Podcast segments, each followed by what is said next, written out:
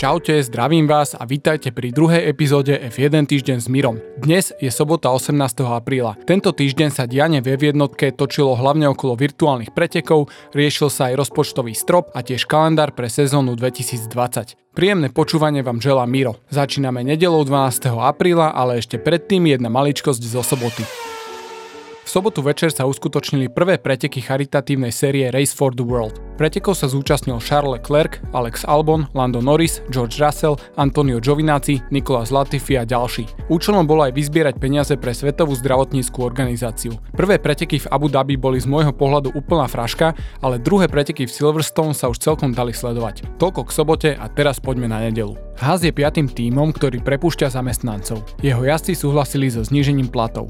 Ross Brown sa vyjadril, že Formula 1 musí postupovať veľmi opatrne pri zvažovaní možného reštartu sezóny sezóny v súvislosti s pandémiou. Ak by sme začali v júli, mohli by sme stihnúť 19 pretekov.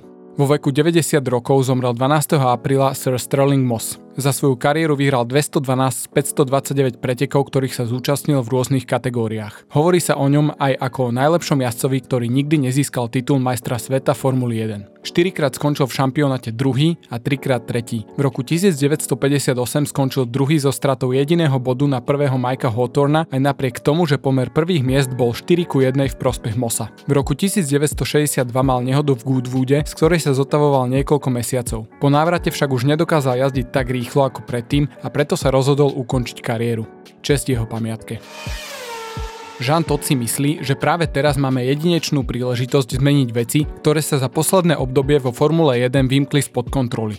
Daniel Ricciardo a Lewis Hamilton podporujú myšlienku pozmeniť rozloženie trate v austrálskom Melbourne za účelom zvýšenia počtu predbiehacích manévrov. Trať má podľa šéfa okruhu v najbližších rokoch dostať aj nový asfalt. Naopak Sebastian Vettel by so zmenami počkal, minimálne kým sa nezistí, ako budú monoposty pre rok 2022 schopné pretekať a predbiehať na terajšej trati. Šéf Alfa Romeo Frederick Vasseur povedal, že nahustený kalendár pre sezónu 2020 bude pre týmy znamenať nasledovné. Ak budete na začiatku sezóny zaostávať za konkurenciou, bude sa to dobiehať oveľa ťažšie. Väčšinu kapacít budú totiž továrne musieť vložiť do výroby dostatočného množstva náhradných dielov a na vývoj ostane menej priestoru. Francúzska vláda prijala opatrenie o zrušení podujatí s veľkým počtom divákov až do konca júla. Veľká cena Francúzska, pôvodne plánovaná v júni, je tak v ohrození. Podľa Ricciarda by pre absolvovanie možného nahusteného kalendára pomohlo skrátenie súťažných víkendov z troch na 2 dni. V útorok sa uskutočnili ďalšie preteky z charitatívnej série Race for the World. Prvé preteky v Spa vyhral Charles Leclerc a tie druhé v Baku Alex Albon. Možný nový kalendár je podľa Rosa Brona flexibilný. Singapur je jediná veľká cena, ktorej dátum je definitívne daný kvôli náročným prípravným prácam v meste. Keby sme začínali sezónu až v októbri, ešte stále vieme stihnúť 8 pretekov, čo je počet potrebný na oficiálne udelenie majstrovského titulu. Vettel povedal, že úspech Ferrari ako týmu v konkurencii jeho rivalov je pre neho oveľa dôležitejší ako interný súboj s týmovým kolegom Charlesom Leclercom. Šéf Formuly E Alejandro Agag sa vyjadril, že Formula 1 by sa mala pokúsiť o zníženie rozpočtového stropu až na hranicu 75 miliónov. V stredu rakúska vláda vyjadrila ústretovosť voči usporiadaniu Veľkej ceny Rakúska bez prítomnosti divákov na začiatku júla. Momentálne je plánovaná na 5. júla a bola by zrejme prvým podujatím sezóny, keďže Veľká cena Francúzska je v ohrození. Andrea Seidel povedal, že súčasná kríza je posledným budičkom pre Formulu 1, aby sa stala udržateľnejšou. Je si istý, že séria to prežije, ale to isté si nemyslí o všetkých tímoch. V Belgicku vydali zákaz všetkých podujatí s veľkým počtom ľudí až do 31. augusta. Preteky v SPA boli pôvodne plánované na 30. augusta a teda je pravdepodobné, že v danom termíne ich nebude možné uskutočniť. Renault chce Ricciardovi znížiť plat. Podľa zmluvy má za sezónu dostať 25 miliónov, čo je v dnešnej situácii pre Renault obrovský balík, ktorý si zrejme nemôže dovoliť. Vo štvrtok Sir Frank Williams oslavil 78. narodeniny.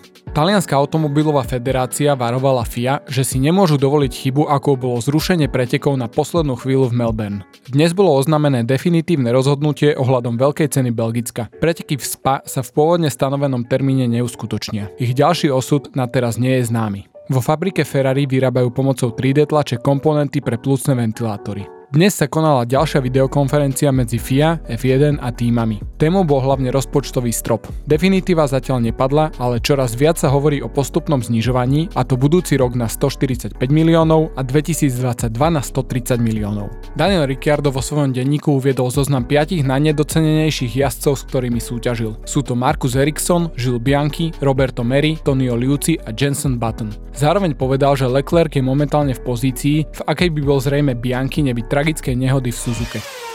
V piatok sa rozbehli vyjednávania medzi Ferrari a Sebastianom Fetelom ohľadom zníženia Fetelovho platu kvôli kríze. Informovali, že výsledok nezverejnia. Naopak vyjednávania o jeho novom kontrakte sa ešte nerozbehli. Podľa najnovších informácií by sa sezóna mala odštartovať v Rakúsku a následne by sa mali uskutočniť hneď troje preteky v Silverstone. Všetko zrejme bez divákov. McLaren bude nútený mierne pozmeniť monopost pre sezónu 2021 z dôvodu zmeny dodávateľov motorov z Renault na Mercedes. Aby však pri tomto procese nezískal výkonnostnú výhodu a všetko prebehlo v rámci pravidiel, dohodli sa McLaren a FIA na špeciálnom dohľade nad týmto procesom. Carlos Sainz je ďalším z pilotov Formuly 1, ktorí sa zapoja do nedelňajšej virtuálnej veľkej ceny Číny. Pripojí sa tak ku šestici pilotov z Formuly 1, ktorí už pretekali v predchádzajúcich podujatiach.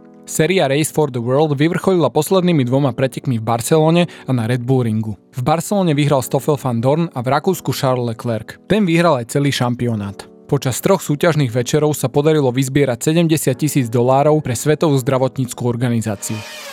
K sobote len krátko. Toto Wolf investoval 42 miliónov eur do akcií Aston Martin. Ide o jeho osobnú investíciu a naďalej zostáva šéfom týmu Mercedes. Na záver mám pre vás opäť nejaké tipy na pozeranie. V sobotu večer bol na YouTube kanáli Formula 1 odvysielaný závod z Monzy 2019, kde Leclerc húževnato obraňoval víťazstvo pred oboma Mercedesmi. Bolo to prvé víťazstvo pre Ferrari v Monze od roku 2002, kedy to naposledy dokázal Fernando Alonso. O týždeň neskôr sprístupnili na tom istom kanáli aj záznam Veľkej ceny Číny z roku 2018.